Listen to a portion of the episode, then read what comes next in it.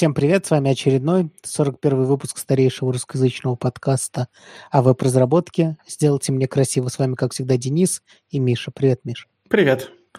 У меня есть к тебе сразу вопрос. Давай, каверзный. Да, каверзный. Я тут почитал очередную статью про историю веба.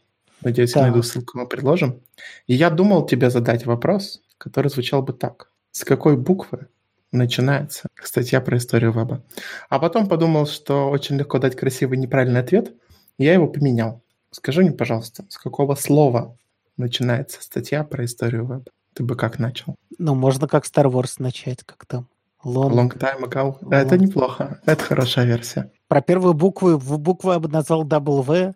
Да, да, я поэтому и поменял. Потому что это, ну... ну типа история интернета, ну, я бы э, вот по логике, не вот как фраза строится, а по логике первое слово должно быть что-нибудь про холодную войну. Или про, про атомную войну, потому что с этого же все началось. Ну, ничего себе. Ну, типа, интернет же, чтобы связанность не потерять, если тебя разбомбят. Окей. Я вот с этого начал. А, начинается она со слова «сир». Почему? Потому, ну, потому что это сир Бернесли. А, блин, я понял, я понял твой point, но нужно по-другому этот вопрос завернуть как-то. Да, давай, давай. Потому что в истории интернета это не очень. Давай блин. попросим слушателей перефразировать, вот, и mm. будем это прикольно. Тех, кто слушает. То есть, да, то есть, то есть, как бы вопрос в том, что он стал сиром. Ну да, это весело. А, как прошли твои выходные? Спойлеры. Значит, сразу со спойлеров хочешь начать. Я сделал ну, не один, а народу было много, смысла было мало, сделал, поучаствовал в том, чтобы сделать сайт, посвященный актуальной политической тематике именно Беларуси. Угу. Короче, в Твиттере прочитал просто кого-то крик о помощи, что нужен разработчик, а я ж типа разработчик. Э, идея, короче, такая, что мы все знаем про Беларусь, потому что читаем по-русски. А хорошо бы какой-нибудь самый-самый трэш переводить на европейские языки и распространять. Я знаю эту инициативу, там прямо очень много переводчиков собрались, и как очень раз много, вот да. искали платформу, и ты вот это делал, да? Круто. Да, да. Собственно, уже было, да, миллион переводчиков, там 60 статей на семи языках, ну, как выяснилось, не совсем так. Э, но, но очень много, все равно много, действительно. На основных всех европейских языках и даже не на основных, типа там литовского. А, хотя литовский и польский, наверное, могут считаться основными языками во всей этой ситуации. Поскольку им больше всего дела до всего этого есть. Как ни странно. Ну, как, как, украинский как... еще, ну, прекращай. Не-не, их как раз вообще это не волнует.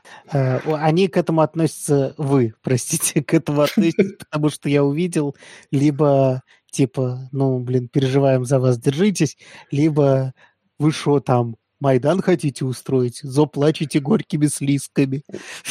Не-не, таких, так, такие украинцы все уже в Ростове. Не-не, очень много. А ты видел это замечательное видео, где по очереди кричат Янукович и Лукашенко остановитесь? Да, 10 лучших аниме-кроссоверов. Остановитесь, остановитесь, остановитесь. Это очень смешно. Ну так вот, и, короче, я на эту фигню отозвался, выяснилось, что у меня полное ощущение, что если бы я не отозвался, я не знаю, как они бы это делали, потому что в процессе, в первые несколько часов я их переубедил поменять проприетарную удаленно-хостинговую платформу на селф-хостинг э, WordPress. Угу. В частности, потому что, как выяснилось, есть политические риски с тем, что всякие э, благоплатформы очень не любят политического контента у себя. Угу. А они хотели что-то вроде медиума, да? Э, да, там были варианты типа Юкрафт, Тильда, угу. э, что-то такое.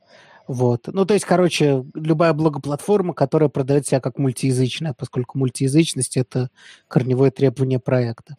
В следующий раз посмотрите в сторону Викса.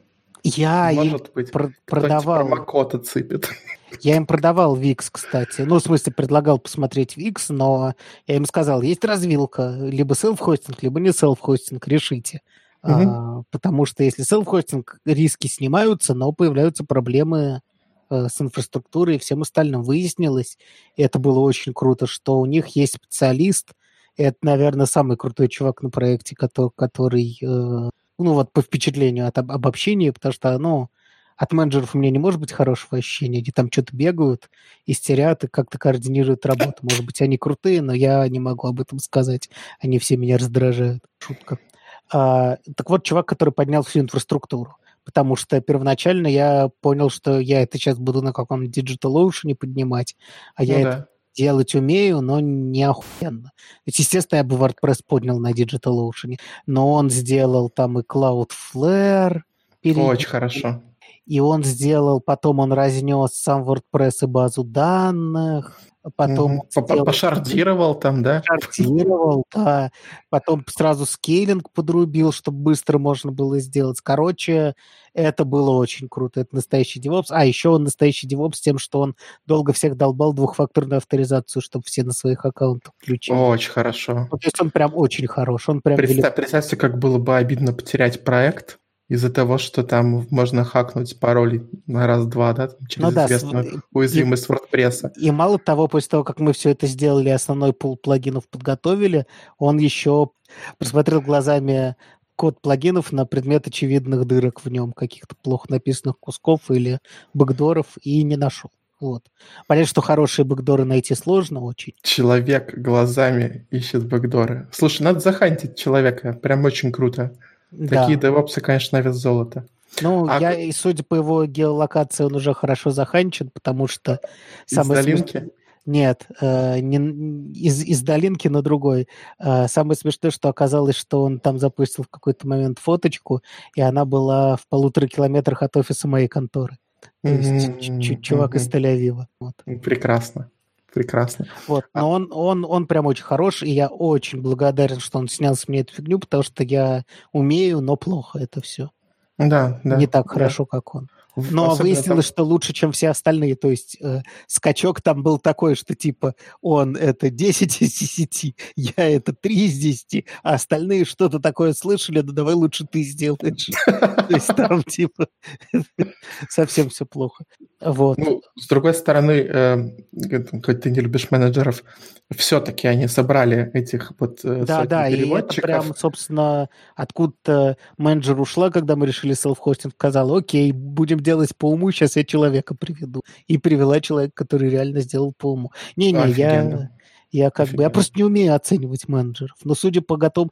И, короче, надо понимать, что я прочитал это в 10 вечера э, в субботу, а в, типа в 3 часа э, в воскресенье дня это было уже готово.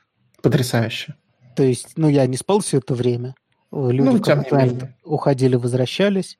Но, короче, сделать сайт с дизайном, хотя дизайнер, конечно, матерились, что все не по дизайну, но более-менее с минимальным продуктом. Понятно, что там не свешиваются там, например, новости двух категорий, а разнесены сейчас. Ну, вот всякие такие мелочи, которые потом доделывать несколько недель по уму надо еще. Но базовый продукт выпулен был, и, ну что, WordPress э, удалось быстро найти решение для мультиязычности хорошее.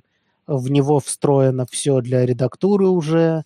Соответственно, надо было только выбрать темку, понять, как к ней прикрутить CSS безболезненно. Кстати, самый большой минус работы с WordPress, который обнаружил, что нельзя параллельно редактировать CSS, потому что в, конкретно в той теме, в которой мы работали, Наверное, можно выбрать что-то, где можно, но в той теме, в которой мы работали, additional CSS — это типа одно место, один большой там файл. Mm-hmm. Можно добавить к теме, и это не очень круто. Понятно, что можно было сделать типа дочернюю тему, подключить там эту как родительскую, сделать кучу уже своих файлов, их как-то подключать, обновлять, но это все, короче, в общем, ты теперь WordPress-разработчик. Поздравляю тебя. Да, самое смешное, что я с WordPress работал до этого три года назад. Тоже поднимал какой-то бложек с форумом и минимально его стилизовал, но там все просто, есть плагины. Короче, я, у меня появилась по этому поводу мысль, по поводу WordPress, что это как раз то, почему человеку, который не очень шарит, надо выбирать комьюнити. То есть почему React go-to решение. Потому что ты найдешь все, что тебе надо под React. Точно так же ты найдешь все, что тебе надо под WordPress. У них там есть, правда, довольно нехорошая система, когда плагины показывают тебе полфункциональности, а остальную за про-версию плачу, прячу. Это прям очень распространено в мире WordPress. Но есть какие-то фри-решения, все равно можно найти популярные. Вот, в общем, короче, за, заштормили сайт прям с нуля а, до прям рабочей версии, где было уже там 20 мультиязычных статей набито, типа за 16 часов. Мне такого опыта очень не хватает, потому что на моей теперешней работе, знаешь, там какая-то небольшая фича, которая занимает полгода, или какой-то эм, сложный виджет, который занимает три недели, ты все это делаешь с, с оглядкой на все, что было до тебя, покрываешь все это, огораживаешь тестами, обвешиваешь мониторингами, бизнес-аналитикой и так далее, и так далее, и так далее. Я уже тысячу лет не делал сайт. Ну, ты понимаешь. Угу. Надо как-то вернуться к этому вопросу. Я, собственно, поэтому и вписался в эту движуху, что опыт разработки... Ну, то есть, короче, я тебе скажу так, главное для меня следствие всему этого, мне, честно говоря, нет на душе какого-то тепла, что я сделал продукт, мне, ну, я не знаю почему, но мне посрать. Потому что я знал, что я могу это сделать, и я сделал. Но у меня приятное ощущение, я себя сеньором почувствовал. То ощущение, которого у меня давно не было, потому что все как-то по рельсам бежит. А когда все бежит по рельсам и все уже устроено, э, ты понимаешь, что твою работу может выполнять и хороший джуниор. Да, конечно, конечно. Конечно, похуже. Процессы важнее людей. Да, да. Похуже, конечно, если он с чем-нибудь столкнется, ему нужна будет помощь. Конечно, он будет дольше искать решение, напишет чуть хуже код. Но говоря объективно, ну, нет эту работу может выполнять кто-то менее, чем ты. А тут я прям ощутил, что поскольку я э, многие решения пришлось принимать там типа на опыте и быстро разбираться в новом, я прям ощутил себя, прям что я сеньор-сеньор, что могу взять задачу и решить ее. Это приятно. Вот это самое приятное. А то, что сайт в итоге сделали, ну, что я сайт бы не сделал. Это смешно. Но, кстати, не я один, там был чувак, который дик, дико забодяжил CSS, вот, был чувак, который задокументировал, как вбивать статьи, типа э, мануал написал. Это то, на что Это я... Тоже очень важная вещь. Очень важная вещь. Вот, ну и вообще. Естественно, были менеджеры, которые все это делали, организовывали работу редакторов в том числе, которых там какие-то сотни просто, а, ну, переводчиков. Вот. Короче, это все big deal, но свою часть я сделал и получил удовольствие от того, что я еще что-то могу. Вот. А, я нашел хэштег, который звучит как Build for Belarus. А, может быть, по нему еще будут проходить какие-то активности. Ну, поглядывайте в Твиттер. Крутой опыт. Да, на, я нашел это случайно, не через что-то централизованное, не через хакатоны, но как мы с Мишей чуть-чуть это обсудили, в принципе, это очень похоже на подключение к хакатону на этапе уже сбора команды. То есть идея есть, контент есть, дизайн даже уже был, Uh, нужна техническая реализация. Вот ты приходишь за ночь, типа, делаешь техническую реализацию. Ну, тут, понятно, еще немножко мотивирует то, что это, типа, хорошее дело, но это как бы в хакатоне, мне кажется, обязательно. Ну, я помню хакатон для э, стрип-клуба. Не-не, ну это хорошее дело. Что-то. Да, по-любому. Не, я имею в виду, что ну, это какое-то дело, что ты прям что-то сделаешь. Это big deal. Э, давай пойдем к менее возвышенным вещам. сайт на WordPress, я тебя умоляю, мне, мне за то, какой получился код и какой получился сайт, по-хорошему немножко стыдно. Но учитывая сроки и все остальное, не стыдно вообще. Главное, вот. что работает. Да. Вот. Ну, давай перейдем на к статье, которую я очень давно хотел обсудить, то, что мы тут отла- откладывали чуть-чуть. 24 тысячи клэпов. А, слушай, она давняя, она ей типа полтора года. Окей. Я столько еще не видел ни разу на медиуме в жизни. Да, и особенно под, под такой лютейшей э, фигней. Значит, человек начинает с того... А, называется статья «10 признаков того, что вы отстойный программист». Э, политкорректно перевел. Ну да. Сакет программинг. Ну, примерно так и переводится. А, значит, и чувак начинает с того, что, типа, он часто видит вопросы на Reddit или на Quora, как я пойму, что я а, могу ли я стать успешным программистом. Я, я, честно говоря, ничего глупее этого вопроса в своей жизни не слышал, потому что я же не хожу и не думаю, есть ли признаки того, что я стану успешным краснодеревщиком. Угу. Я, я подумал об этом, я бы задал этот вопрос. Не, я, я бы не, ну, я бы пошел к, в какой-нибудь, почитал бы сперва в интернете, потом пошел в какую-нибудь контору и сказал, хочу этим заниматься, возьмите джуном, и все. Ну да, в этом есть. А потом, может, мне самому не понравилось. Короче, правильный ответ на этот вопрос такой. Ты попробуй, если тебя запрет, значит, станешь. Да, согласен на сто процентов. То есть, а если не прет, то, прости, не станешь. Даже ты максимум станешь средним программистом, если это, например, тупо из-за денег. Ну, то есть, вот как сейчас многие в машин learning заломанулись, потому что много бабла. Ну, это очень мило, но если, если не прет только бабло, то оно это к, к выгоревшим. Всех к выгоревшим. Да. Все выгорать. Во-первых, выгорать. Во-вторых, э, ну, говоря объективно, сложно, сложно очень не интересуясь, особенно такой динамично развивающейся сферы, как наша, стать, стать в ней человеком, который решает задачи. Ну, давай поговорим, собственно, про статью. Он говорит, что, типа, он тысячу раз отвечал на этот вопрос и, типа, считает, что знает правильный ответ. Эм, и вот его и вот признаки того... И вообще, честно говоря, мне очень не нравится вообще фреймирование, как он это подает.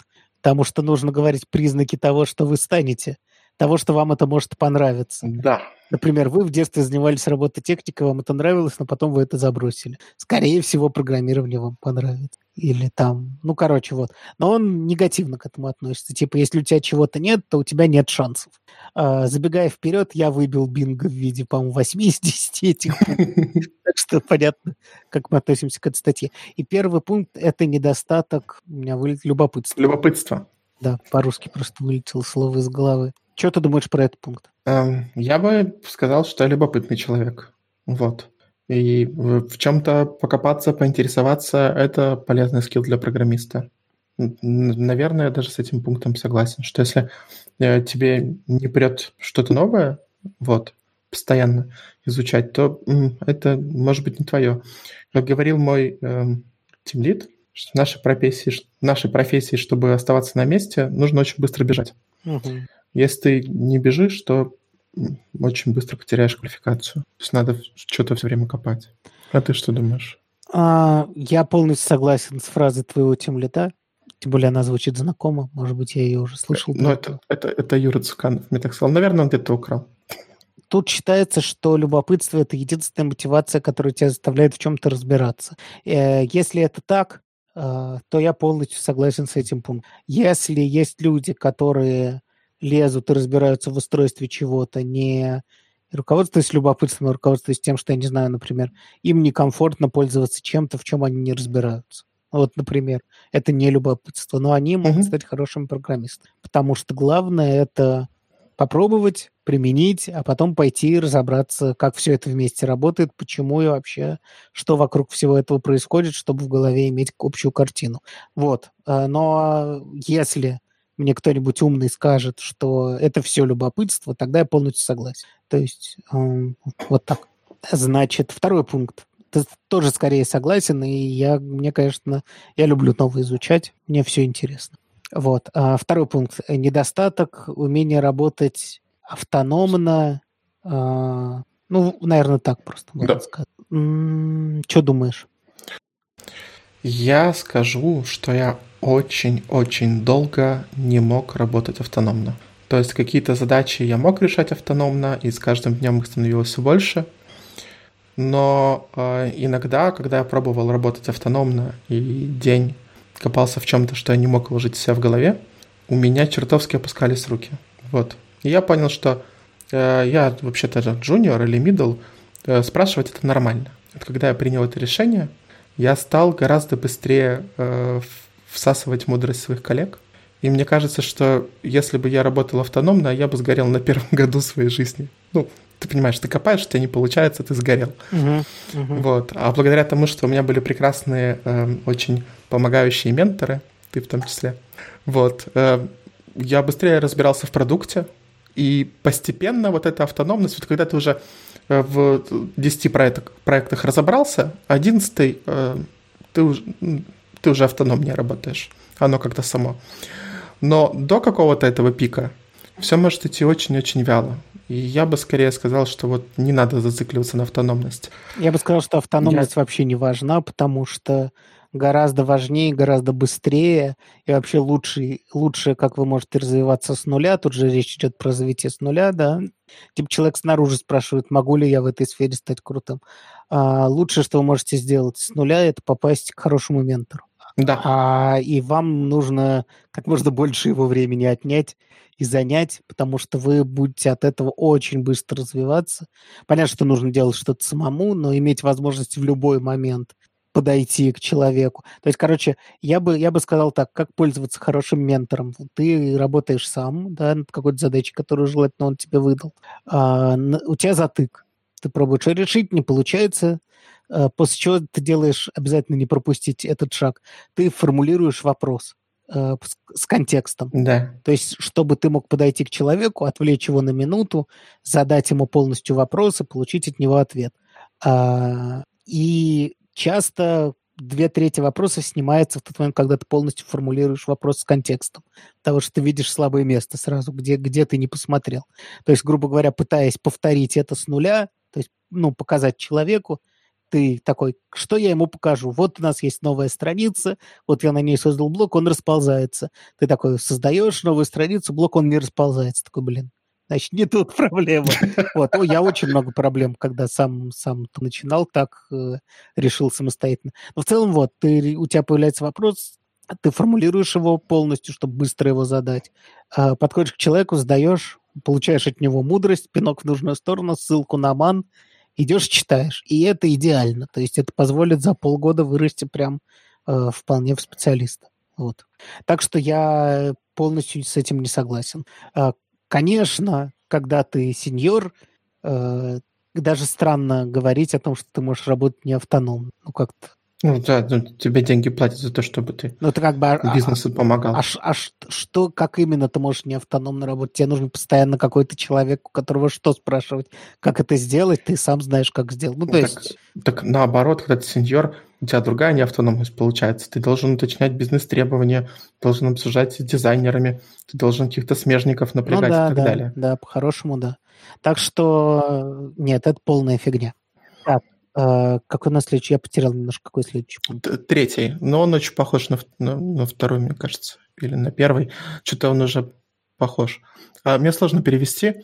Это как тебе не хватает, наверное, настойчивости. В решении перед, проблем. Перед лицом проблемы, да. Угу. В решении проблем. Эм, что-то... Ну вот я почитал его описание, и это, ну вот, совсем не джуниорская тема, да? То есть он говорит, что нельзя решать, чтобы оно просто работало тебе должно хватать энергии, чтобы оно работало Google. И... Но он и говорит, что типа он же типа описывает признаки, которые позволят стать крутым, а если у тебя этого нет, ты не станешь крутым, потому что будешь всегда абы как решать. Надо решать, чтобы решалось, звать на код-ревью людей поумнее, и смотреть, как бы это сделали они. И или, так, или я бы сказал, реша, решать, как решалось, а потом через несколько лет у тебя выкристаллизуется, как это хорошо решать, потому что то, как ты решил это тогда, привело через полгода к такой проблеме. Ну вот, это медленный способ. В идеале, конечно, иметь код-ревью у человека, который это реально посмотрит и даст тебе хороший фидбэк. Но это идеально. Даже если человек того же уровня. Одна голова хорошо, две лучше. Какая-то ну, да, идея придет, если, вы пошарите знания. Если такого же уровня, то фактор времени будет в, твоей, в твоем обучении участвовать. То есть вы вроде решили, что все ок, а потом бац, и оказалось, что нужно что-то предусмотреть. Вот. Э, следующее, следующий пункт, по которому вы будете сосать, это если вам, э, если вы не чувствуете успеха, когда справляетесь с какой-то задачей. У тебя есть какая-то эйфория от того, что ты вот... Ты знаешь, иногда есть. А, не всегда.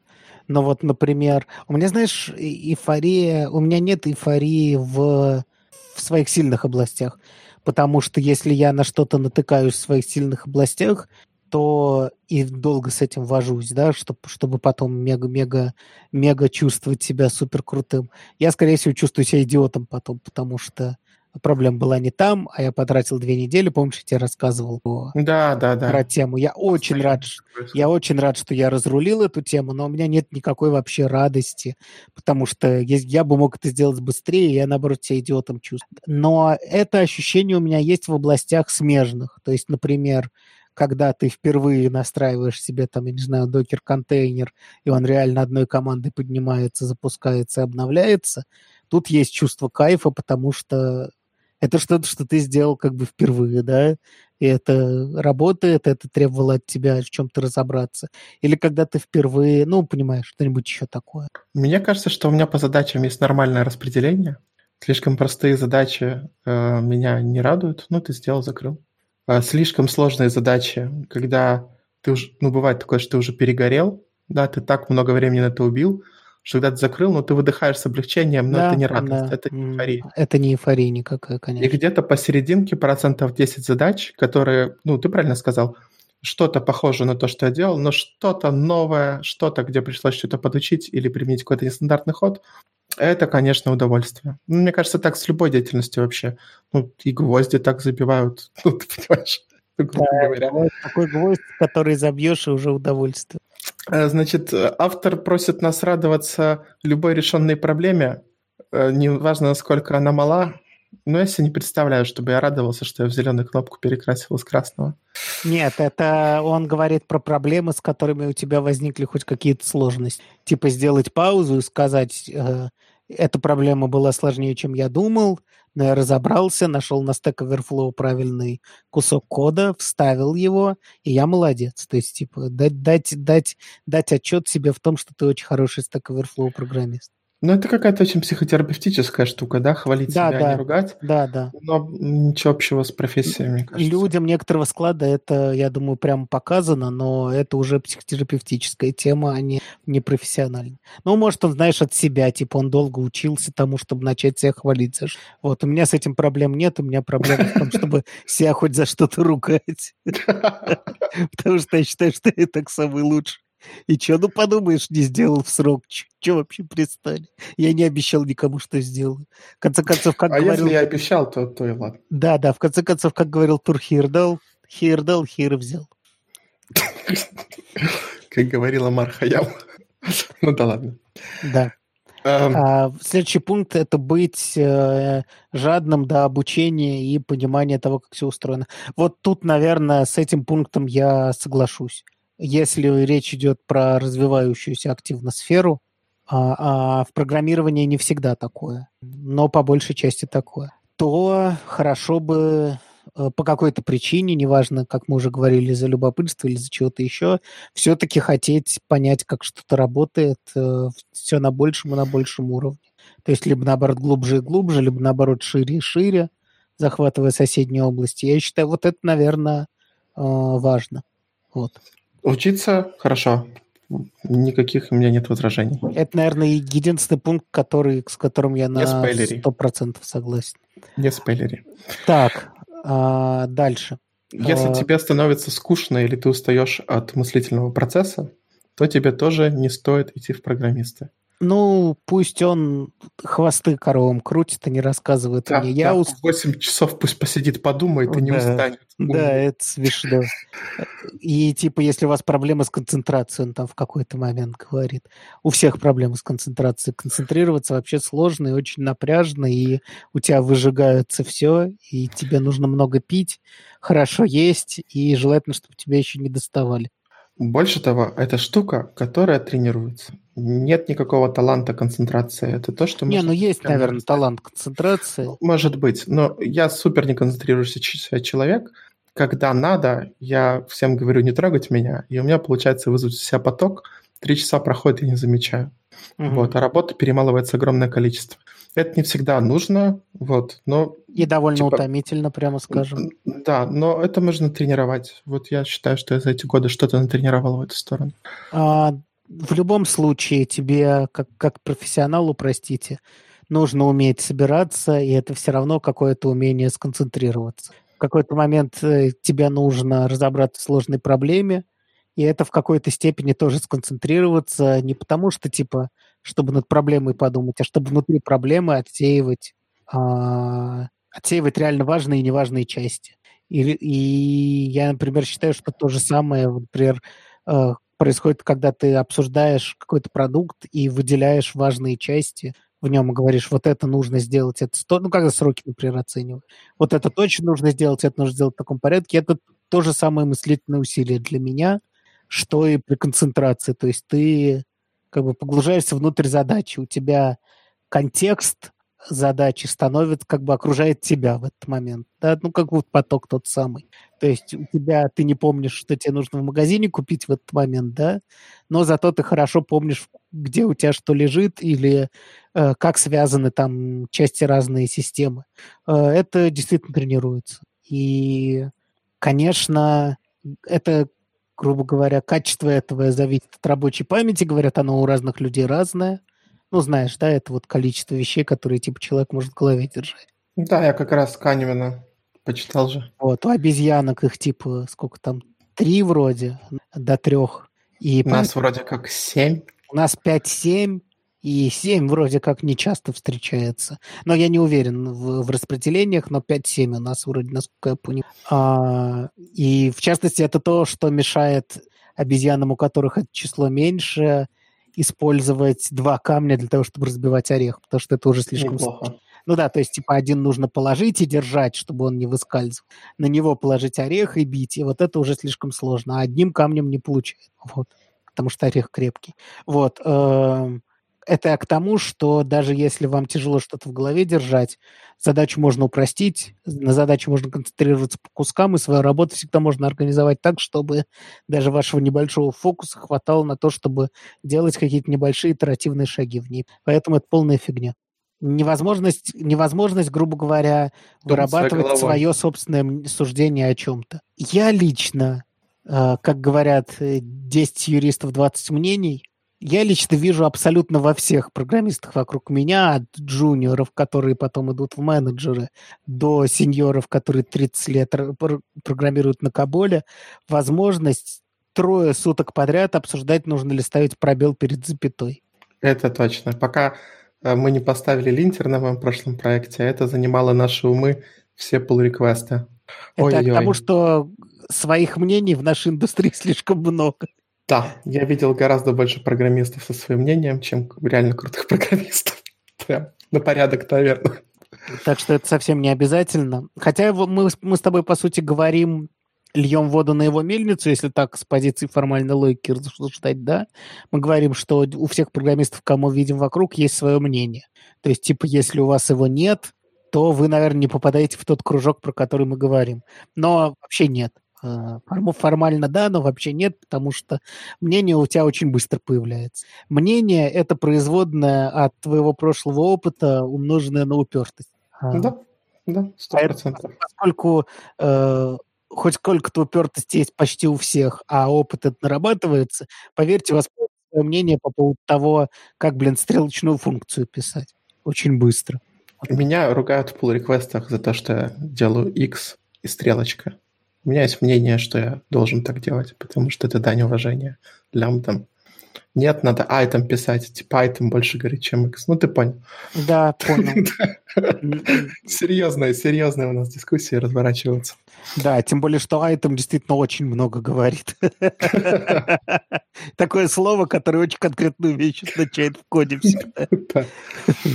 В общем, э, мне кажется, что нет ничего ну, то есть нет ничего плохого, чтобы у тебя... Я бы сказал, что невозможно, чтобы у тебя не было своего мнения, а если да. вдруг ты такой человек, который его не высказывает, как э, в Винни-Пухе, помнишь, о чем подумал кролик? Да, Никто не узнал, потому что он был очень воспитанный. Вот, то это просто показатель вашего хорошего воспитания и мягкости как человека, что вы не лезете со своим мнением, пока у вас напрямую не спросят. Так что это все фигня. Кстати, у меня пропали мнения по тысяче вопросов. Ну, я так ну, типа, мне кажется, что так, но вообще делай как хочешь. Ну, ты понимаешь, да, насколько Да, это... да, тоже со временем. Я говорю, это то, о чем мы с тобой говорили в прошлый раз, про то, что функциональщина — это хорошо, но знать, когда не нужно функциональщину или не важно, это еще лучше. Вот. Вот это примерно то же самое в отношении многих вещей. Ты в какой-то момент понимаешь, что э, пофиг, не имеет никакого значения. Делайте как хотите. Только одним способом, если это большой проект, и все. Вот. Так, следующий очень важный пункт. Я даже не знаю, как это нормально перевести. Узкое или неорганизованное мышление? А, да, это он, э, что он имеет в виду? Он имеет в виду, что студенты, у которых он это наблюдал, они переусложняют их код очень сложный при решении даже простых э, задач. Они переусложняют, передумывают проблему и пишут 100 строчек кода, где было бы достаточно 10. Что я могу сказать по этому поводу? А, это не организованное, а узкое. Это э, когда человек замыкается и вообще фидбэк никак не ловит. А, типа, будем делать только так, как я скажу, и все. Ну, что я могу сказать? И то, и другое встречается часто. А, и встречается в среде программистов, и даже хороших программистов. Поэтому, э, а, это точно не может быть пунктом в этом списке, сто процентов. А мешает ли это работе программиста? Да. Скажем так, если человек переусложняет задачу, решение задачи, это признак джуна, прямо скажем. А, потому что ты ему дал задачку, хороший джун пошел и решил, ты смотришь, ну, это жесть. Работает, но это жесть. Ну и ты с ним садишься и начинаешь последовательно говорить, вот зачем вот это, зачем вот это, а давай мы вынесем все, что простили из кода JavaScript в другую функцию, чтобы они были разнесены. А теперь смотри, нам эта функция не нужна, мы можем файлик подключить. И так вы с ним интерактивно, итеративно проходите, получаете те самые 10 строчек. И тот факт, что он их не написал сразу, ну, у него опыта нет. На тысячу процентов согласен. Ну, Плюс... типа, все приходит с опытом. Ничего а, здесь нет такого.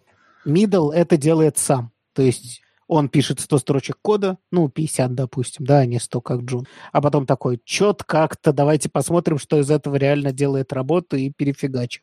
Uh, люди, конечно, которые умеют все сразу в голове разложить и написать, могут сразу написать эти 10 строчек. Я таких людей видел только в спортивном программировании, uh, которые mm-hmm. сразу пишут очень хороший код, ну, как очень хороший, очень компактный решающий задачу код. А, я сам пишу, типа, там, я не знаю, 30 строчек, потом такой, блин, а почему у меня, типа, со второй по десятую и с 15 по 18 совпадают? Я что-то не то сделал. Ну, и ты это переформатируешь, у тебя нормально получается. Поэтому в каком-то виде это нормально всегда, в том виде, в котором это, он это описал, это нормальная проблема Джуна, даже хорошо, что он эти 100 строчек написал, особенно если эту задачу решает.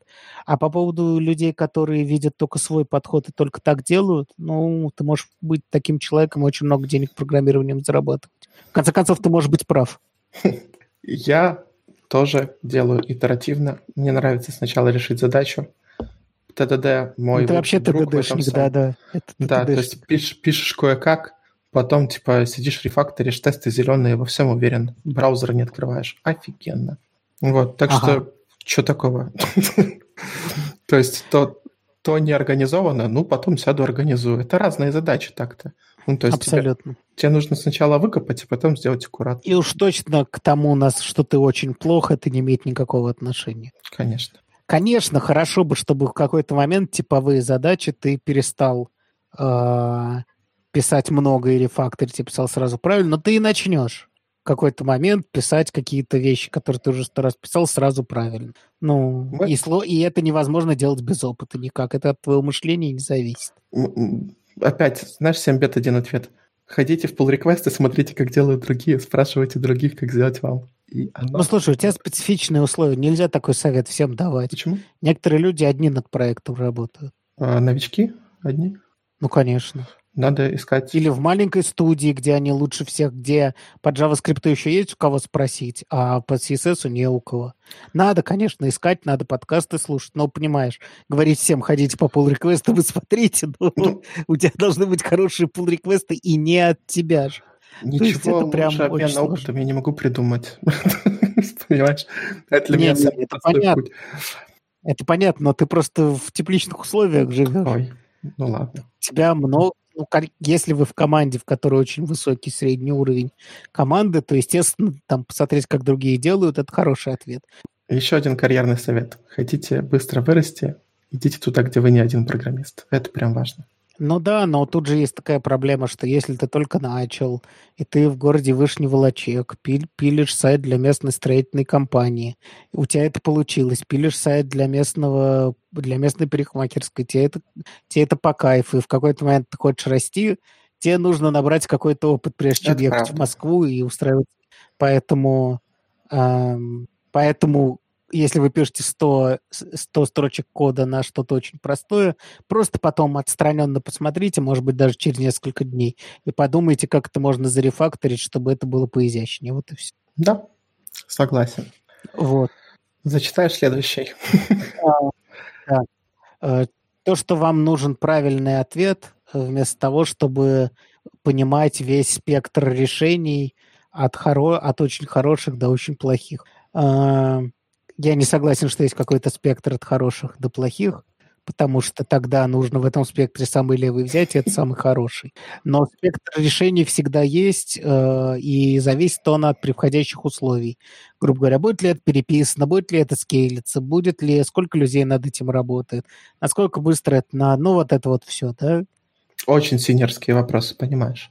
Ну, хорошо, давай про, про кнопку возьмем как сделать какую-то кнопку, будет ли она переиспользована, будем ли мы внутри вместо текста иногда картинки использовать. Ну, то есть это влияет на то, как написать конкретный компонент. Эм, такой пример. Типа программист А делает кнопку и делает э, ей границы при помощи Box Shadow. Приходит программист Б и говорит, э, переделай на бордеры. Типа, ну и так, и так можно. Мне кажется, что в этом случае программист Б не прав что если, ну, типа, решение работает, э, ну, ему кажется, что бордеры — это правильное решение, да, может быть, стоит впустить в свой мир то, что и Shadow можно. Ничего страшного. Но можно сказать, а что если потом нам еще и тень понадобится этой кнопкой? А ты ж можешь сколько хочешь их засовывать. Ну да, это я понимаю. Тени не бордеры, но... их можно не экономить. Uh, ну да, в принципе. Ну да, я это, это, ну, короче, если у тебя есть какое-то техническое соображение, его нужно обсудить. Но, в принципе, да, я согласен. Да, если работает два варианта, вам ваш кажется православнее, может быть, не стоит на нем настаивать. Реально спектр работает. Круто. Ну и плюс я не вижу ничего плохого в том, что вы, вы хотите подтверждение того, что вы сделали правильно. Я считаю, что такое подтверждение учитель должен давать ученику. Да. То есть он же тут говорит с точки зрения обучения. Я считаю, что если он начинает на вопрос ученика, правильно ли я сделал эту кнопку, говорить, что, ну, видите ли, Юрий, помнишь, как в этом фильме? Скажите, вы шпион? Ну, это классическая фраза. Там что-то такое. А, нет, дядя Юра. Нет, блин, я забыл имена. Ну, грубо говоря, дядя Володя, а вы шпион? Видите ли, Юрий? Вот, если ты на вопрос, хорошо ли я сделал кнопку, говоришь, видите ли, Юрий, и дальше рассказываешь, что если бы мы были в проекте, в котором был то, то был, надо было так, надо говорить, да, хорошо сделал. А, Можно и еще даже если там, да, даже если там ошибка, можно сказать, да, в принципе, хорошо сделал, только подумай, что, если ее надо будет в шапку вставить. Это гораздо полезнее, Офигенно. чем начинать рассказывать человеку, э, какие бывают варианты, что он не так подходит, и вообще задавать вопрос о том, правильно ли что-то с точки зрения солипсистской постплатоновской идеологии является явной ошибкой мышления, и что от этого ему надо избавляться, иначе он никогда не станет программистом. Давай к следующему пункту. Э, не обращать внимания на детали тоже вас приведет к аду. Э, я бы сказал, что обращать внимание на детали – это полезно. Вот если бы меня попросили провести грань между хорошим и очень хорошим программистом, э, я бы сказал, что тот, который обращает внимание на детали, э, прямо круче. Э, мне нравится этот ну, пункт. Так, мне, мне он тоже нравится в качестве пожелания, но не в качестве нахождения да, в списке. Да, не must have. Можно стать программистом, зарабатывать деньги себе и семье и не обладать э, этим замечательным пунктом. Будут вам два раза в, в неделю возвращать э, дизайнеры, чтобы на два пикселя ошиблись. В принципе, ну, в конце, все равно приносит в конце пользу, да. Давай теперь, сколько из этих пунктов ты выбил? Тут еще есть очень последний бонусный пункт, ты его видел? А, я забыл совсем, да. Быть бизнес-ориентированным. Ну, я бы сказал, что это требует отдельной оплаты моей бизнес-ориентированности. А, быть бизнес-ориентированным? Я таки не понял, он это ош- ошибкой называет или наоборот, типа это хорошее? А, он это недостатком называет. И это офигенно смешно, потому что... Это, это самое ценное, что может быть в программисте вообще. Э, нет, это Для... самое ценное, что может быть в программисте уровня там синера или да. Ты должен угу. стремиться к тому, чтобы решить задачу бизнеса, а не вылезать каждый божок, а не написать все возможные тесты. Давай я в, в защиту чуть-чуть выступлю. Если ты не принимаешь претензий к своему коду, говоря, что ну, оно уже работает, это не совсем правильно, особенно с точки зрения твоего развития. Да, согласен. Но то, что ты ориентирован в первую очередь на продукт и на то, чтобы оно заработало, это полезно всегда, потому что э, лучше, чтобы оно работало как-то, а потом ты доделывал, чем писать три недели и иметь очень хороший код, но пока вот оно не компилируется все. Да. Э, мы хотели посчитаться. Давай посчитаемся. Сейчас я сам посчитаюсь. Какие из этих проблем у нас есть? А ты хочешь сейчас или на момент старта? А, хороший вопрос. Давай на момент старта. Давай. На момент старта некоторые мне пришлось убрать, а некоторые добавить. Потому что на момент старта я кайфовал от сделанного всего, поэтому э, этот пункт я убрал. Но вообще 6 из 10 у меня было. А, у меня похоже, что было 5 из 10. Вот. Ну, то есть, короче, вы понимаете. Да. Начинайте программировать, и там все будет, господи. Да, и а сейчас я явно догнал. Я бы не сказал, что я сильно внимателен к деталям. Ну, иногда меня ловит что-то глаз. Вот. Но я кайфую от того, что делаю. Мне все еще любопытно. Я стал автономным. Нифига я не был автономным, как женом. Это, конечно. Да, да, я, я тоже это Вот. И, э, ну да, success есть. И уставал я думать, э, я думаю, больше, чем, чем сейчас. Мне кажется, сейчас просто легче думать, сейчас легче задачи. Когда тебе нужно уложить в голову сразу весь JavaScript и CSS на первом месте работы. Шестеренки, они прям нагреваются. Да, да, дымят, дымят, это правда. Ну что же, давай перейдем к следующей теме. Да, с удовольствием. Эм, ты хочешь поговорить про токсичность? Я хочу поговорить про токсичность. В Твиттере много лайков, чуть-чуть репостов. Собрал твит про новый GitHub Action, который проверяет ваши код-ревью на токсичность. Значит, под капотом TensorFlow.js, то есть оно на JavaScript, так что формально подходит э, к нашему выпуску.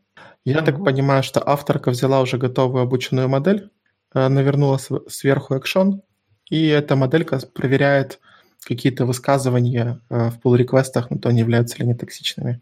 Э, из ее примера там какая-то такая, что your code is dump, the code is really bad. Приходит робот и говорит, ну, пожалуйста, отредактируй. Очень интересно, на каких еще случаях оно тестировалось. Что ты по этому поводу думаешь? Прикрутишь к своим репозиториям? Э, во-первых, точно нет. Во-вторых, конечно, человек борется с токсичностью вокруг него. Мы не можем на это не ответить своей собственной токсичностью и не пообсуждать то, как все это выложено и выглядит. Мы к этому чуть попозже перейдем. А, в принципе, э, что я могу сказать? Прикольно, что сейчас э, технологии дошли до того, что какой-то такой а, простенький анализ э, текста можно прикрутить просто в JavaScript, и он будет неплохо работать. NPM ему сделать, прикинь. Вот да. это да. Это, это очень прикольно. А, то есть и можно сделать много чего с этим. Это прикольно. Я считаю, что токсичность это не то, на что нужно направлять свои усилия. Потому что, блин, в конце концов, токсично может быть автор всего репозитория, как в случае чего там Core.js, по-моему, я там читал. Помнишь, там чувак, про Core, говорил? Про Core.js там другая плохая история. Ну, неважно. Не-не, он же в какой-то момент был очень зол, что у него работы нет, и он писал на все гитхабы в духе, с какой стати я вам должен это делать, кто вообще такие, пол интернета использует мою библиотеку, а я с этого ничего не умею, делайте сами, есть такие умные. Uh-huh, uh-huh. Вот, и он это писал примерно на все, там в какой-то момент иши, полгода да. отвечал на, на все иши. Вот, что можно понять человека, если у него проблемы в жизни, но э, бот, который бы вот это, это писал, пожалуйста, токсичным, проблему токсичности бы не решил. Да-да. Вот. Э, Проблема тут, если говорить серьезно об этом как об инструменте, что э, нормальному человеку достаточно такого замечания от другого человека, а бот, который это будет иногда делать по ошибке, среагировав на какие-то слова, э, будет восприниматься как шум. Это примерно как постоянное наличие красных тестов у вас. В какой-то момент вы забиваете просто, и все. У меня вообще тест... другой взгляд. Вообще. Давай. Мне кажется, что когда мы говорим о каких-то моральных нормах, ну, например, там не использовать passive-aggressive и так далее. Или когда мы говорим о нормах э, lint, linting а, да, как редактировать свой код, очень сложно полагаться на договоренность, потому что все проговорить нельзя. А если ты говоришь, ну вот у нас есть искусственный интеллект, ну, машинное обучение, которое вот что скажет, что токсично, то это токсично. Это закон. У нас есть линтер. Он скажет, что там висячка нужна, значит, она там нужна. Э, мне очень нравится, что можно автоматизировать работу с комьюнити. Офигенно. Плюс он э, не императивный, то есть он тебе говорит, поменяй, пожалуйста, комментарий. Ну, если он там false positive, то, ну, да, пошумел разок, не так страшно. Я думал, это недостаток, то, что ты до этого сказал, а ты это считаешь достоинством. Э, я опять-таки книжек своих почитал, да, и, например, там судьи выносят э, больше оправдательных э, приговоров после обеда и почти не выносят вечером, потому что устают. Я не доверяю людям как моральным авторитетам. Это очень смешно, потому что токсичность – это про взаимодействие людей. Mm-hmm. В конце концов, я могу подойти к тебе, обозвать тебя нехорошим, э, нецензурным словом, обозначающим э, людей нетрадиционной сексуальной ориентации. Ты мне можешь в ответ сказать, назвать меня нецензурным словом, обозначающим собаку женского рода. Мы с тобой поржем и пойдем обедать. Да, совершенно верно. Э, это не токсично. Это между нами. Pull request и issue – это публичные вещи. Ну, я тебе говорю, я тебе просто говорю про то, что формально нарушив токсичные эти общие правила, тем не менее мы не нарушили, мы не создали токсичность. Конечно, создали. Приходит какой-нибудь э, молодая разработчица к нам в pull реквесты и видит, как мы друг друга покрываем э, половыми органами. И подумает, что вот здесь друг другу не рады. Хотя мы друг друга очень любим, да, но вот это проявление на публике, оно может отпугнуть. Это вредит инклюзивность. Ну, тогда, как бы тебе сказать, я-то тебе говорил про личное общение сейчас. Э, я тебе говорил про то, что робот не может решить, есть ли токсичность или нет, потому что э, токсичность это всегда между двумя людьми, вот что я говорил. Ну, я, Ты говоришь, я, я робот... согласен с твоим поинтом, кроме того, что был реквест, это общение между двумя людьми. Это не так. Ну хорошо, давай, давай, давай я тебе приведу другой пример. А, возможно так пассивно-агрессивно сформулировать фразу, которую не отпалит да. этот робот. Да. И не сделает замечания. А когда человек в ответ на это э, пассивно-агрессивно скажет, перестань со мной так общаться, меня это оскорбляет, робот ему скажет, ты разводишь токсичность. Э, все, согласен с этим поинтом. То есть про проблем... я-то думал, что ты говоришь, что как недостаток, что если мы ставим фиксированную одну планку, то под нее пролезет и то поведение, которое недопустимо, и мне казалось, что всегда лучше сделать замечание. С, э, я бы, э, знаешь, какой инструмент предложил? Я бы назвал это э, компьютерной совестью э, или компьютерным позывом к рефлексии. Это когда у тебя под каждым твоим постом а, автоматическим ботом подписываются как э, вот эти вот э, бэджики, э, которые... Э, ну, там, Вспомнил. Тип, что? Вспомнил, говорю. Бэджики с форумов, что ли? Нет, бэджики, э, как в гитхабе тоже ага, есть, типа, okay. что прошло то, последняя версия.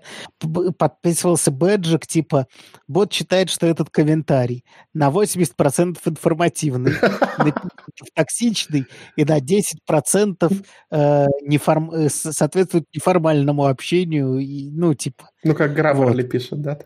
Да-да-да, как, как Граммерли пишет. И вот такое про токсичность, формальность и все такое. И тогда человек написал что-то, и ему никто, ну, ему не говорят, что типа, ну, как-то это грубовато. А ему просто вешается, каждый может посмотреть, что это там на 20% неформально.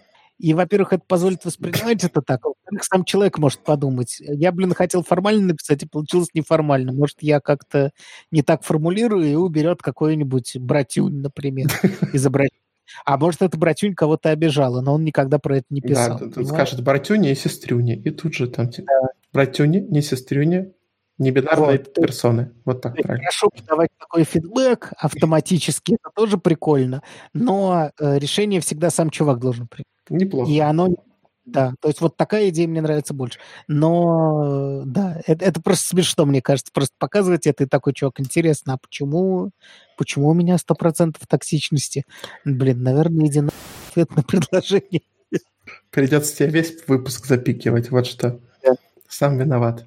Да. А, мы хотели бы, конечно, у нас э, чуть-чуть уже время, и есть еще одна тема. В общем, мы хотели обсудить качество кода, но вместо да, этого Я, может быть, отошлем наших пользователей посмотреть пример. Не-не-не, это как раз про токсичность. Разведем немного токсичности светлому человечку, который пытается побороться со злом во всем мире. Так вот, светлый человечек свой GitHub за, э, запулил все нот-модули и запулил дист. А, а, а SRC не запулил, да? А на вопрос в единственном ишьюсе, который есть по поводу source-файлов, единственный ответ, который есть, это ссылка на index.js диста, на его 9438 строчку, где, собственно, происходит require там и все такое прочее. А вот я считаю, что такой ответ, состоящий из одной единственной ссылки на dist-файл, на 9000 его строчку, в ответ на сорсы является токсичным. Да. Это нечестно. Ну, так нельзя, так нельзя выкладывать инструменты. И я надеюсь, карма когда-нибудь настигнет таких людей, которые пулят нот-модули, дист, но не пулят source. Ну, прям волшебно. Просто волшебно. Э, комиты update, first commit, add git ignore. Неплохо, неплохо. Да ладно, это как раз нормально для начала. Смысл Первый вот там... в чем, что мне кажется, что это просто хайп. Ну вот ты берешь готовую тензорфлорную модель и берешь, ну, YAML буквально. Ну, ты понимаешь, что это один YAML написан, и все. Ну да. Это че... Да нет, это, это, это не инструмент, это не решение. Это, я согласен, что в этом может быть больше хайпа, но, блин, к этому я отношусь спокойно. 211 Хайп, звезд, братик, ну серьезно. Сколько у Решаду, из, извините, который... Давай я тебе так скажу. 2000 лайков, 400, почти 500 ретвитов и всего 230 звезд. Ну, все поняли про этот продукт, чем он является. Ладно. В общем, да. Если... Нет сил. Если хотите хайпа, хотя бы выкладывайте сорсы. Это некрасиво так делать. Да, некрасиво. У Решаду 319 звездочек. Мир не безнадежен. При том, что это годы работы кучи людей и супер полезный инструмент. Да, да. Но ничего, ничего, ладно. Это смешно. Просто это умрет все очень быстро, поэтому Аришаду будет жить в годах. В веках. В веках. В граните отольют еще его код. Э, давай перейдем к грустненькой теме про Mozilla. Значит, Mozilla все. тут объявилась от, объяви, ну да, объявила о том, что увольняет миллион людей. Две с половиной тысячи из менее чем 10 тысяч штата. То есть просто на четверть сокращает. Вообще 10 тысяч это немало. Это, ну, типа Яндекс, да? Вот. Ну да. Но... Ну, Mozilla.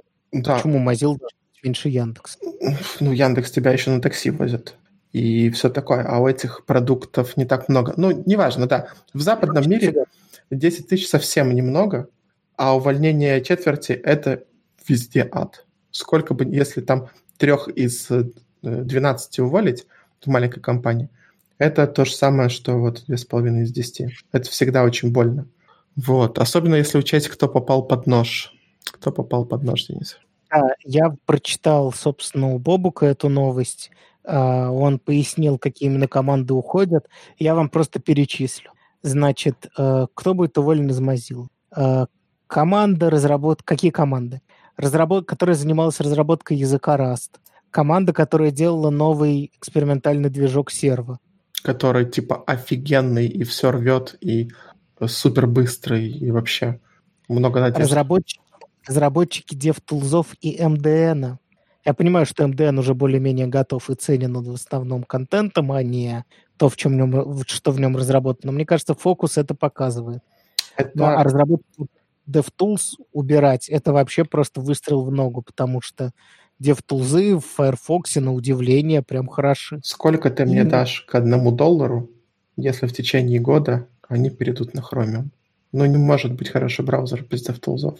Ну, не будут им пользоваться разработчики и не будут под него ничего поддерживать. А, ну, я думаю, что не перейдут только потому, что, скажем так, перейдут, если не найдут способ больше зарабатывать на собственном браузере собственным движком. Если движок тут не принципиален в их моделях заработка, то перейдут. Я вижу, что мощнейший удар просто нанесен. А, ну и команда обеспечения безопасности браузера. Это я вообще не понимаю, кому в голову пришло продолжать разрабатывать браузер, при этом уволить команду обеспечения безопасности браузера. Ну, они пишут, что они уволили не всех, реструктуризируют, и он станет еще безопаснее. Но это все такой маркетинг булшит. Это все полная фигня, и, как ты правильно сказал, по R&D нанесен удар. Да, буква R отвалилась все, ну, все самое передовое действительно закрывают, а это ну, невозможно. И то, что реально двигало индустрию, там и Rust, и сервы, и, блин, DevTools, и MDN. DevTools и в Chrome из-за этого станут хуже, 100%. Конечно. Знаешь, как вот в Москве очень крутые Google карты, потрясающие, а в Берлине фиговые, потому что в Москве у них есть конкуренты, а в Берлине нет. Угу, и будет угу. вот то, то, то же самое, боюсь. Короче, это очень печальная фигня, потому что э, Firefox это очень мило, но то, что мы перечислили, это гораздо... Это то ценного, что было во всем этом, потому что еще один браузер, ну, сам по себе ничего миру не дает, а вот эта фигня давала очень много. И там нужно понимать, что я вот просто все это перечисляю, и я понимаю, что из всего этого я, может быть, мог устроиться в команду справочника МДН разработки справочника MDN, и все. Потому что люди, которые разрабатывают Rust, которые разрабатывают движок браузера, которые занимаются безопасностью браузера, они такого технического уровня, которого я могу представить, но не имею. Вот. Ну, тут важный момент, что это не только разработчики, то есть там и менеджеры. Э... Но менеджеры появляются не потому, что нам нужно больше менеджеров, а потому что было много разработчиков, ну, которыми да, да. надо управлять. Про MDM есть, MDN э, есть хорошие новости. Им занимается не только Mozilla. Э, у э, Сережи Рубанова в канале он привел как раз старую новость про то, что там Microsoft подключилась, и они MSDN на MDN перевели. Так что похоже, что MDN будет жить. Но вот про раз, скорее всего, тоже будет жить, придет комьюнити, начнет это коммитить, может, он не так быстро будет развиваться. Ну вот, да, сервер и DevTools, конечно, кажется, F. Press F to respect. Да. Окей. А, что мы еще по поводу... Ну, в принципе, все, грусть-печаль, да? А, могу, ну так, чтобы чуть-чуть расширить. А, резюме всех этих людей собраны на одном сайте. Он называется Mozilla Livebot. И под этим же хэштегом в Твиттере сейчас активно ищут работу и активно хайрят, и активно хантят. Кстати, забавно, DuckDuckGo там есть, GitLab, еще какие-то прекрасные люди. Твиттер, все хотят себе э, оттуда инженеров. Не волнуйтесь, инженеры из Mozilla точно найдут себе работу. И думаю, что и менеджеры найдут себе работу. И, может быть, даже на больше денег. Э, все будет хорошо. Э, ну вот, да, комьюнити потеряют. Бросили. Да. Ну да. Окей, давай перейдем к нашим полупикам. Пикам. Да, да. Ой. Значит, давно-давно говорили, что ROM такой есть. Это типа инструмент, который должен уметь все. Монолитный инструмент, который должен заменить э, все от Бабеля до Джеста. То есть просто полностью заняться вашей... И выглядело это все неплохо, и разрабатывал этот чувак, который что, что он делал? Бабель и Бабель. еще что-то большое. Ярн, вот Бабель. А, Бабель и Ярн. Ну, то есть ожидания большие. К сожалению, э, вроде бы новость позитивная, что вышла первая бета, а, Рома. К сожалению, в этой первой бете, а, кстати, заметьте, они поменяли, а, поменяли логотип. Да. Все равно остался шлем с гребнем, видимо. Но это теперь и арка. Ну, короче, непонятно, что это теперь значит. Мне больше нравилось, когда мы спорили, спартанский он или ромский. Да, да.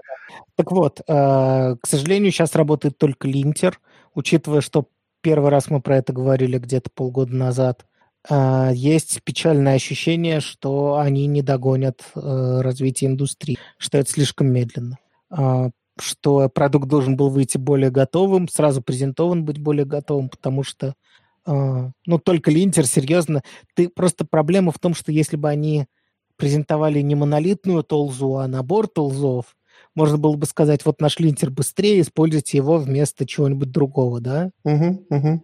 Они же презентуют это как полную замену всей инфраструктуре, что типа ты одной командой будешь билдить весь код. И смысл мне сейчас это ставить, чтобы одной командой только линтить. И понятно, что переход на него не будут рассматривать, пока он не начнет делать 80% или даже 90% того, что делают другие инструменты вместе взятые. И кажется, что эта задача невыполнима с, текущими, с текущей скоростью разработки. Я держу кулачки. Но, правда, ты сказал, вот мы говорили, когда он появился. Когда мы говорили, он еще не появился. Он появился вот сейчас, и да, пока, ну да. пока, пока тоже не появился. Полетели дальше. Полетели дальше, значит, полупик у нас есть про JavaScript Tips and Tricks очередная статья. Да. Тебе что-нибудь оттуда понравилось?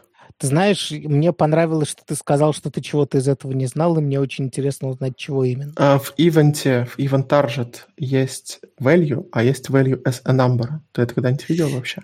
А, да, но это есть только у намберов. Ну и прекрасно. У То есть, RNG. То есть э, вообще обычно, когда ты заполняешь input и ловишь его э, event, да, э, value там все равно приходит, даже если это number, оно все равно приходит, его надо делать to string как-то. Вот, а здесь оказывается... String приходит. Что-что? To number, наоборот. А, ну да, да, да, to, to number, да. Или там плюс, или что-нибудь. Вот. Посмотри, я... есть, есть input с типом, например, текст, в который приходит какой-то или hidden, в котором, в котором у тебя лежит число, тебе это не поможет. Мы же хорошие разработчики. У нас, если там число, hidden, то там тайп правильный. Hidden ты другой тайп не задашь. Uh, hidden можно CSS сделать и задать ему такой тайп, который ты хочешь.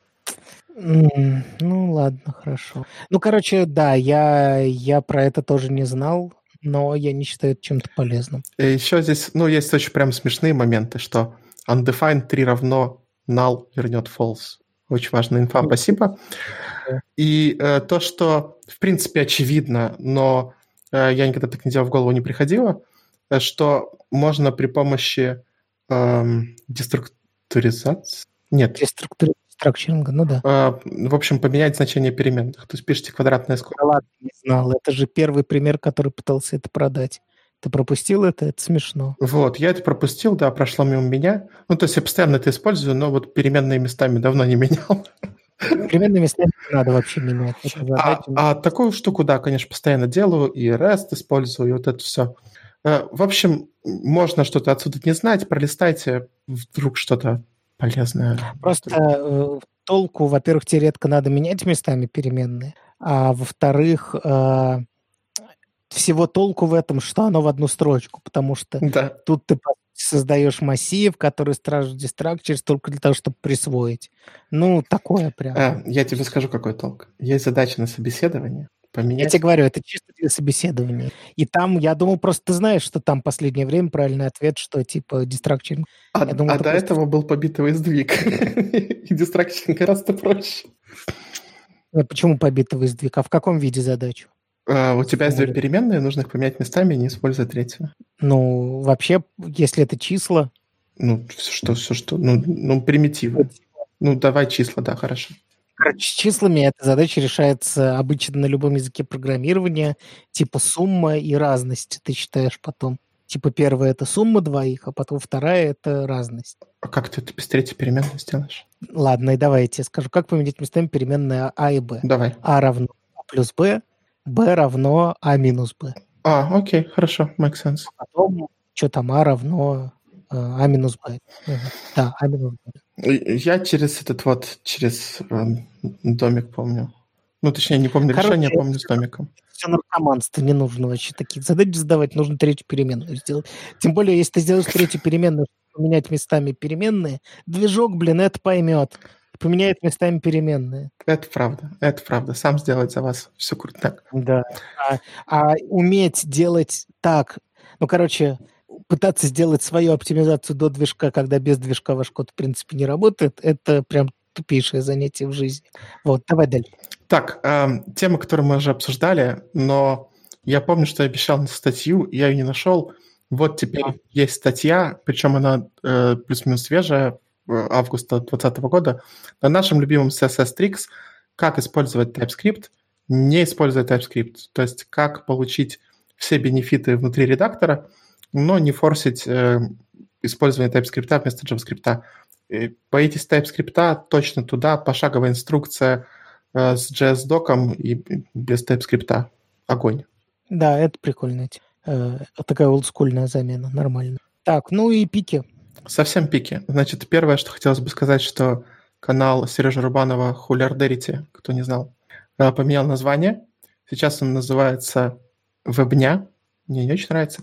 Но зато теперь его можно найти, потому что э, прошлое название было нечитаемым. Вот Сережа примерно да. так и написал.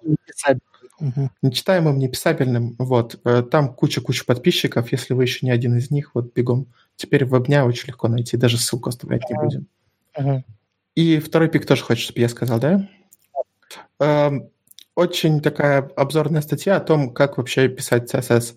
Э, совсем коротко, ну, используйте препроцессоры. Э. Вдруг... И разбивайте по файликам. Да, вдруг вы не пишете CSS, мы знаем таких разработчиков, которые типа сеньоры, а CSS не пишут. Ну, прочтите, пожалуйста, ну, куда Ну да, это правда. Ну что, супер. На этом замечательном моменте предлагаю раскланяться. Всем спасибо. Всем пока.